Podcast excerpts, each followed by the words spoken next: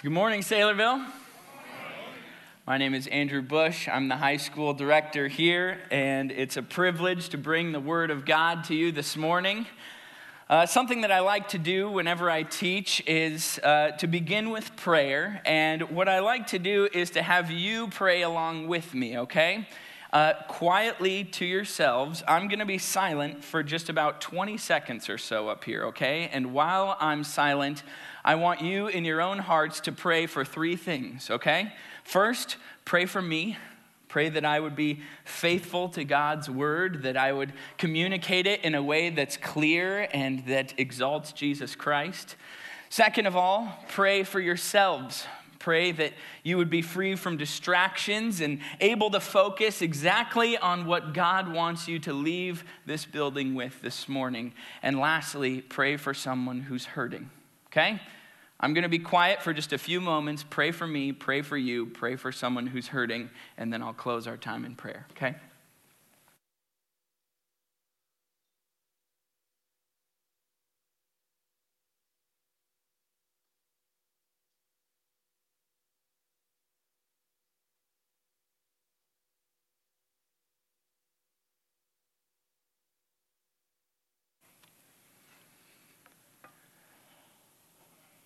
Father in heaven, as we open up your word this morning, we ask that you would open our eyes, help us to see wonderful, beautiful things in your word. Incline our hearts toward your word and use it to transform our lives, we pray. In Jesus' name, amen. Well, I was reading in my own personal time in the Word back on September the 29th of this past year, and I was finishing up reading the book of Ephesians. And as I closed out the book, these are the verses that I read. So that you also may know how I am and what I am doing, Tychicus, the beloved brother and faithful minister in the Lord, will tell you everything.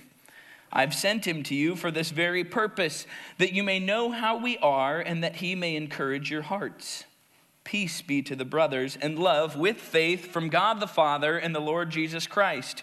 Grace to be grace be with all who love our Lord Jesus Christ with a love incorruptible.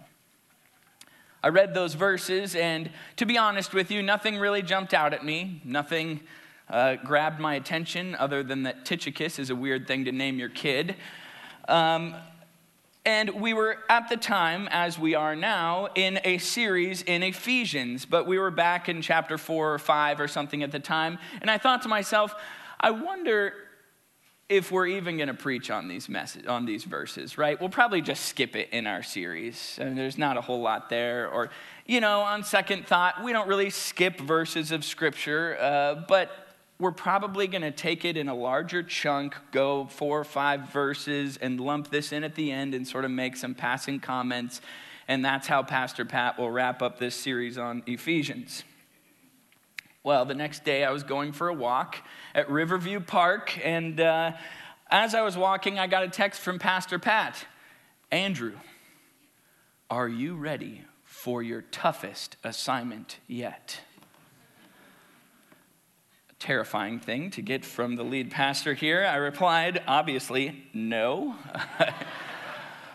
uh, but after saying a quick prayer and taking a deep breath, I said, okay, what is it? What's my toughest assignment yet? And he said, I want you to ascend the pulpit at Saylorville Church March 12th, 2023. And your passage that I want you to preach on is Ephesians chapter 6, 21 through 24. And I said, You have got to be kidding me right now.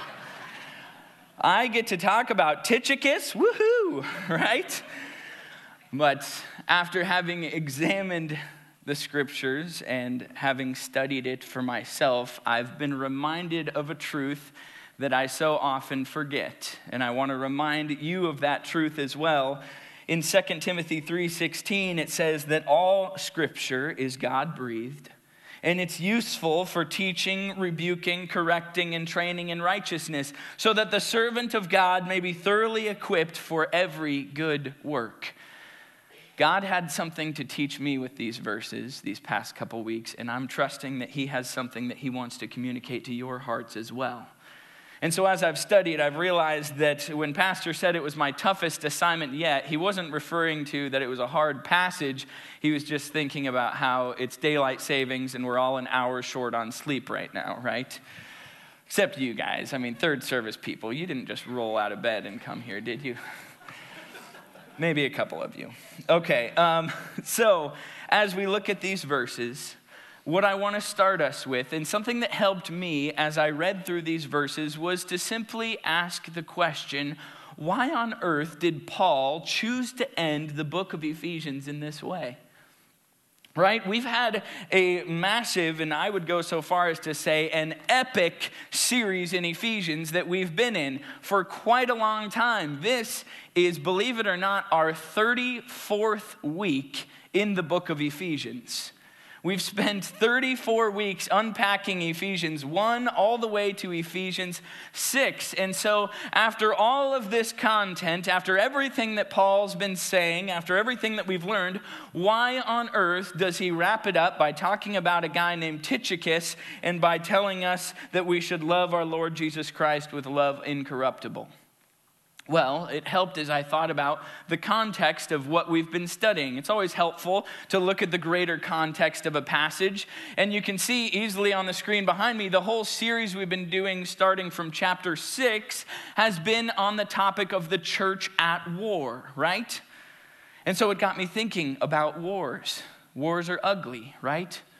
Wars are brutal. People die in wars. And as I was mulling uh, that thought through my mind, I read through the passage again, but I read it in the NIV translation this time, which is the one that I most frequently read. And I came to the very last phrase, and this is what it said Grace to all who love our Lord Jesus Christ with an undying love. And so, as we wrap up this series, it, it caused me to think, why did, what does Paul want to communicate to us? Well, he, has been telling us about this war that we're in. He's been talking about the spiritual battle that we're fighting and how we're going up against more than just flesh and blood, but against Satan and all of his dominions and principalities and rulers and powers in heavenly places. And Paul does not want you to become another casualty on the spiritual battlefield this evening, this morning. He wants you to be furnished with a love for Jesus Christ that is truly undying, something that perseveres through all of it. And he does this by giving us an example of faithfulness and a call to undying love, or an example of undying love and a call to undying love. Let's look first at that example of undying love, which is found in this bizarrely named fellow named Tychicus, right? Tychicus, who is this guy? We know very little about him. His name does pop up in a few other places, though, and I want to highlight two of them for you this morning. First of all, his name pops up in Acts chapter 20, verse 4. And you don't even have to flip there. His name is simply listed in a short list of companions of the Apostle Paul companions that went with him from the city of Ephesus after a big riot took place there. They leave. Paul has a tearful goodbye with the Ephesian elders, and then Paul and his companions, including Tychicus, travel down to Jerusalem. And if you read the book of Acts, then you'll know that this journey for Paul was one of the most intense, challenging, and difficult of Paul's entire life. It was in Jerusalem that Paul would be mistreated, mocked, beaten. He would be arrested he would be put on trial before Governor Felix and Festus and King Agrippa. He would appeal to Caesar and eventually be shipped off to Rome, shipwrecked in Malta along the way, but eventually landing in a Roman prison cell where he pens the letter to the Ephesian church that we read now. And Tychicus is now the person who has been a companion of his through all of this that he hands the letter to. Tychicus might have even been the one inscribing the, the letter, writing it down as Paul dictated it to him, but he hands the finished product to Tychicus and he asks him to deliver it to the Ephesian church. Tychicus was a guy who was a faithful friend of Paul's through some of the most challenging times in Paul's entire life. Another place Tychicus pops up is in 2 Timothy chapter 4. Again, not a whole lot there. It just simply says, Paul's writing to Timothy and he says, I'm sending Tychicus to Ephesus. That's basically all you get. But what highlights this in my mind is that the book of 2 Timothy was the very last letter that Paul penned before his death, which tells you something about Tychicus, doesn't it? That he was not only a faithful friend of Paul's through some of the most severe trials in his life, but he's one of the few people that stuck with Paul all the way to the very end of Paul's life. He was a faithful and beloved brother, as Paul calls him, Tychicus, the beloved brother and faithful minister in the Lord. In this way, Tychicus was much like our Lord and Savior Jesus, who in John 13, 1 it says that just before the Passover festival, Jesus knew that his hour had come for him to leave the world and go to the Father. And having loved his own who were in the world, he loved them to the end. Jesus is this example of love to us, and now Tychicus exemplifies this undying love for Paul and in turn for us. This kind of faithfulness isn't easy to come by, is it? You can look at our world, you can look even at our churches, and faithful people are not a dime a dozen. I was just reading in my Bible just the other day in Matthew 24, where Jesus says, Because of the increase of wickedness, the love of most will grow cold, but the one who stands firm to the end will be saved. You're only saved when you stand firm to the end, when you have a love for Jesus that truly proves to be undying despite the spiritual battleground that we're in.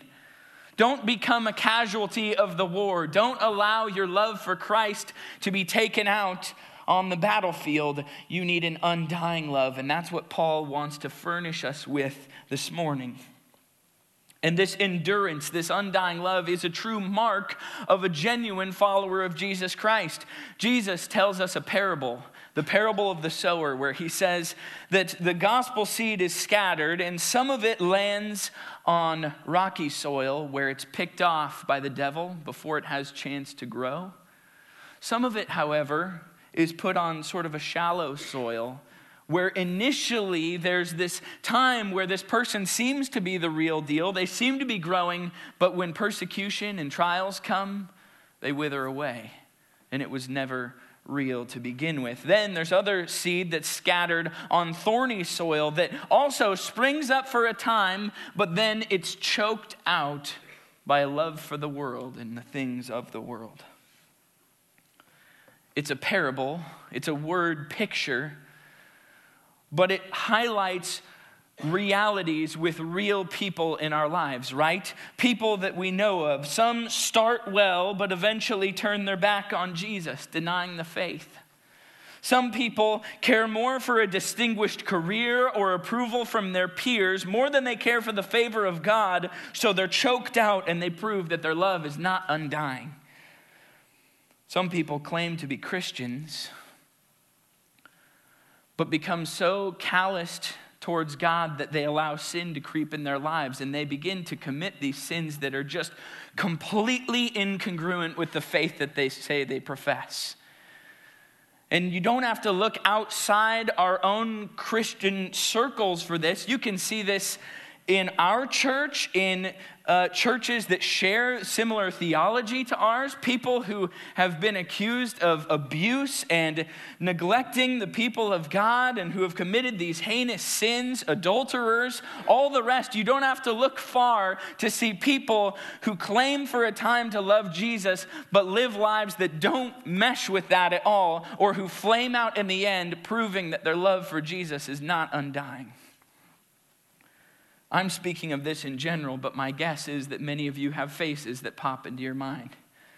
People that your heart is heavy thinking about. Some of them are former members of this church. Some of them are your family members. Some of them are close friends of yours that you wish more than anything would have a true love that is undying for Jesus Christ, and yet they flame out and they don't make it. It was in the wake of the whole Ravi Zacharias scandal that came out a couple years ago that one of my friends, who is a few years older than me, uh, wrote on Twitter, and this is what he said as a part of his heartache. He said, 20 years ago, I wanted to change the world. Now I just want to make it to the end, having been faithful to Jesus, my family, and my church. A wise man commented on that and replied by saying, That's how the world changes. And Paul knows this, and we need to remember this as well that the church as a whole, and Saylorville Church in particular, doesn't need celebrity pastors. It doesn't need prolific authors. It doesn't need superstar, larger than life people to come and take the reins. What we need is everyday, normal, faithful people who will have an undying love for Jesus Christ that perseveres to the end faithful moms and dads that love their kids and raise them up to love Jesus Christ. Faithful teachers that love their students and communicate gospel truth to them. Faithful nurses who care for people and give Bible hope to people in their last hours of life. Faithful youth leaders that love the kids in their small group even when they don't text them back not speaking from experience. Faithful pastors that love the flock that God has entrusted to them, even if there's no hope at becoming famous or somebody that's really great that everybody loves, but they're faithful with what God has given them. And they have an undying love for Jesus Christ that lasts even in the midst of the war that we wage an undying love for Jesus. That's the example that we have in Tychicus. Hardly anybody knows about Tychicus. Nobody names their kid Tychicus, right? I'm treading on dangerous ground with that quote, right? Who would ever name their kid Tychicus? But Tychicus was faithful, wasn't he? And at the end of the day, isn't that what you want? Isn't that the desire of your heart to stand before God and to hear, Well done, good and faithful servant? I was reading and came across a quote from David Brooks who says, Beware of focusing on resume virtues instead of eulogy virtues. I don't consider myself an incredibly ambitious person, but I have goals and I have dreams for my life. And the tendency is to focus on these resume virtues where I'm asking myself, how many people were at church on Sunday? And how many kids are coming to youth group? And, and what are the numbers? And what are the accolades that I can garner for myself? When in reality, what I need to be focusing on is eulogy virtues like faithfulness, right? That's what people will remember about me when I'm gone. Not how many kids came on a Wednesday night, but whether or not Andrew was faithful and did he love Jesus Christ with an undying love. That's what I want for me, and that's what I want for the people in this church as well. Undying love for Jesus. We see that example in Tychicus. And now Paul concludes by giving us this call to undying love. He says, peace to the brothers and sisters and love with faith from God the Father and the Lord Jesus Christ. Grace to all who love our Lord Jesus with an undying love. The question is how do we get there? How do I know for sure that my love for Jesus is something that's going to survive the long haul? How do I know that I'm not going to flame out? I want to remind you of two things this morning briefly. The first is simply this recognize that love for Jesus Christ is a gift. Recognize that love for Jesus Christ is a gift. You can't force someone to love God, can you? Try as you might. And we do try, don't we? Every Wednesday night, either myself or somebody else will be here teaching, and this room is just full of high school and middle school students. And I look into their faces and I see numbers of kids that I know don't love Jesus. And if I could do anything, I would. If I could just go up to him and shake him and say, Don't you understand how much God loves you? Don't you realize that he's the most beautiful thing in the whole world? Don't you realize that love for Jesus is what you need? But I can't force them to respond. And sometimes their hearts remain hard, and sometimes I feel like I'm talking to people that are just totally dead. It's because they are. They need God to awaken love for Him in their hearts. It's not something that I can work up in them, it's something that God has to do. And that's hard to accept sometimes because we love people. You have people in your life that you wish had this relationship with Jesus, or you wish that their love for Jesus was more fired up and more visible. But what we need to remember is that love for Jesus is primarily and starting as a gift from God. It's not something that I can just work up myself. The nation of Israel, if you read your Old Testament, is famous for having a love for Jesus that doesn't really last, right? They are good for a little bit and then they fail and they go back and forth, back and forth. They're constantly failing again and again. And God says in Deuteronomy 30, verse 6, listen, you can't do it on your own. You can't love me like you're supposed to, so here's what I'm gonna do. The Lord your God will circumcise your hearts and the hearts of your descendants. Why? So that you may love him with all your heart and all your soul and live. This circumcision of the heart, it's speaking of a divine gift, something that God does in our hearts where He pulls out the love that we have for ourselves and for the world and He replaces it with a love for Jesus Christ that we can't ignore. And that is what God does for us when we first trust Christ as our Savior, right? One day you realized Jesus is more beautiful than anything this world could possibly offer. Jesus is worth giving my life towards. Jesus is worth following. And so God awakens love for him in your heart and you pursue him. But even as believers, sometimes our love for Jesus can grow cold, right? And so, what I want to remind you of here, if, if you're here today and you're, you're thinking, my love for Christ, it's there, but it's waned a little bit, I want to remind you that if love for Jesus started as a gift, it will continue as a gift as well. If it started as a gift, it will continue as a gift. It's not primarily something that you work up in yourself, but it's something that you ask God for. You say, God, I don't love you like I used to. I wish that I loved you more, but if I'm honest, it's grown cold in my heart. And so, God, I'm asking you to do what only you can do, and that's to reignite the flame for Jesus Christ in my heart. I have to do this. I have to speak this to my heart regularly to ask God, God, reignite the flame. Now, we might be tempted at this place to think okay, if love for Jesus is a gift, then I guess I'm relatively passive in all of this. If God's going to give me that gift, He'll give it to me. If He doesn't want to, He won't. And I just kind of sit back and see if love starts stirring in my heart. That's not how we should think about this. Because don't forget that even though this is a gift, this is also a command. What's the first and greatest commandment? Love the Lord your God with all your heart, all your soul, all your mind, and all your strength. What did Jesus say to his disciples in Matthew 10? Anyone who loves their father or mother more than me is not worthy of me. Anyone who loves son or daughter more than me is not worthy of me. And Paul put it about as starkly as you could in 1 Corinthians 16 when he says, If anyone does not love the Lord, let that person be cursed. Love for Jesus is not optional, friends.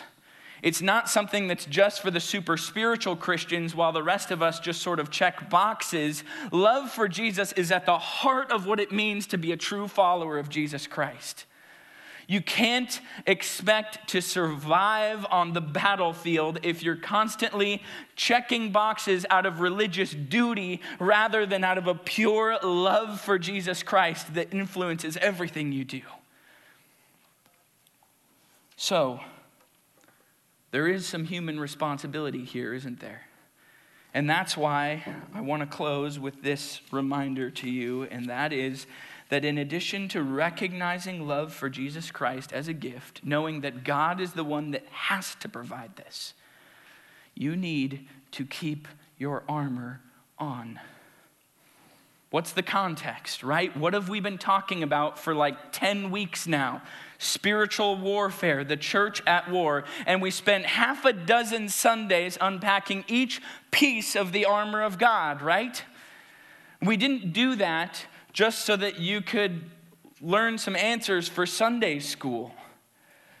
We did that because the armor of God is not an optional accessory for somebody who wants to live an extra spiritual life. The armor of God is a necessary, critical piece to your protection in the war that we face.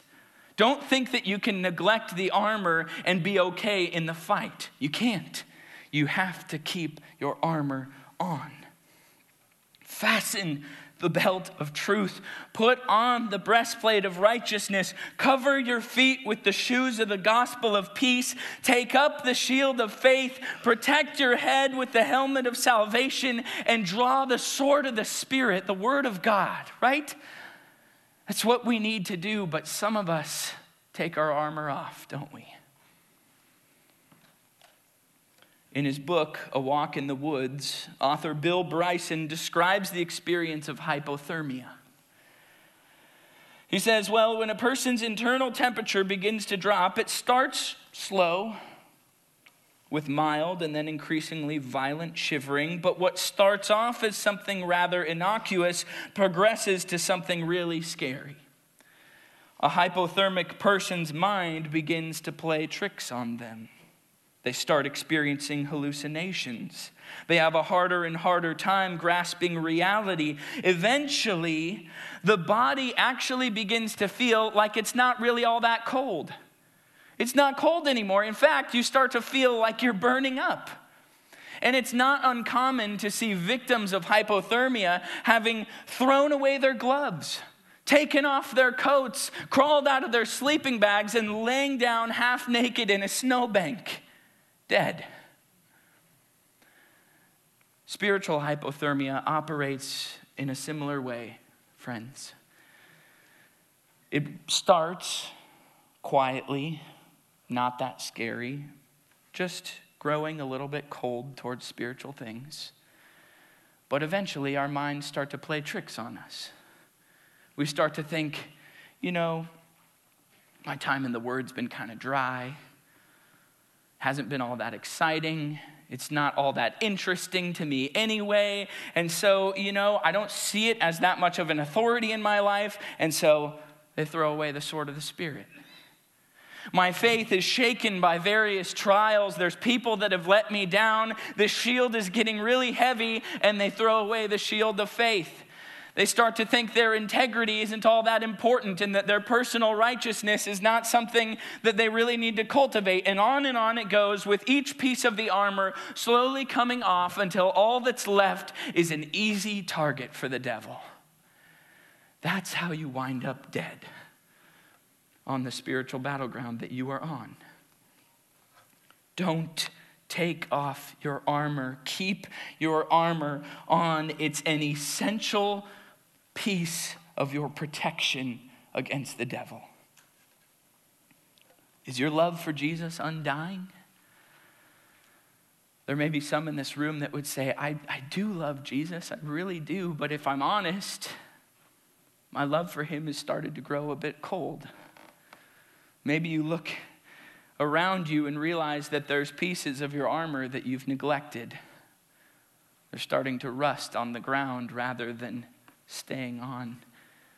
Repent of your sin, turn to Jesus. Remember that love for Jesus is a gift. Call out to God and say, Oh God, help me. Help me to love you like I once did, and then take your armor, pick it up, and put it back on. It's how you stay alive out here. Maybe there's some of you who would say, I, if I'm being honest, I've checked a lot of religious boxes in my life. I've come to church, I've done Bible studies, I read my Bible, all that, but all of it, it's not out of love for Jesus. It's just duty. It's just what I thought I needed to do. Love for Jesus is at the heart of what it means to be a genuine follower of Christ. If you don't have love for Jesus, you don't have Jesus. Anyone who loves father or mother or son or daughter more than me isn't worthy of me, Jesus says. So if you feel in your heart a desire to love Jesus Christ, perhaps that's God opening your eyes, helping you to see. If that's you this morning, I would urge you to respond recognize that love for Jesus as a gift from God and say, God, I'm sorry for my sin. I'm sorry for the ways that I've allowed my love to grow cold. Please furnish me with a love for Christ. And then, in response to that love, you follow him for the rest of your life with an undying love. That's what it is to be a true follower of Jesus. That's what it means to be saved. If you need to be saved, I would urge you to do that this morning. Trust Christ as your Savior. Believe on the Lord Jesus Christ, and you will be saved. Believe doesn't mean that you're just checking a box in your mind, it means jumping in the boat with Jesus. Recognizing that He's the only one who can take you to heaven, He's the only way that you can be saved. It's through Christ. Let's pray. Father, we know that the only reason we love is because you first loved us. Thank you for Jesus Christ. Thank you for his love proven to us on the cross, demonstrated while we were yet sinners. And as we think about the weight of sin that has been forgiven us, it ignites in our hearts a love for you. We love much because we have been forgiven much. But if there's people here, God, that haven't experienced that forgiveness, I pray that they would today. I pray that they would recognize that they need to love Jesus. I pray that you would ignite love for him in their hearts and that they would respond in faith by following him. We love you, Lord. We thank you for your word. We thank you for what it teaches us. I pray for these precious people here this morning. Give each one of us an undying love for Jesus Christ. May we not be spiritual casualties, but may we fight the good fight of faith all the way to the end. It's in Christ's name we pray. Amen.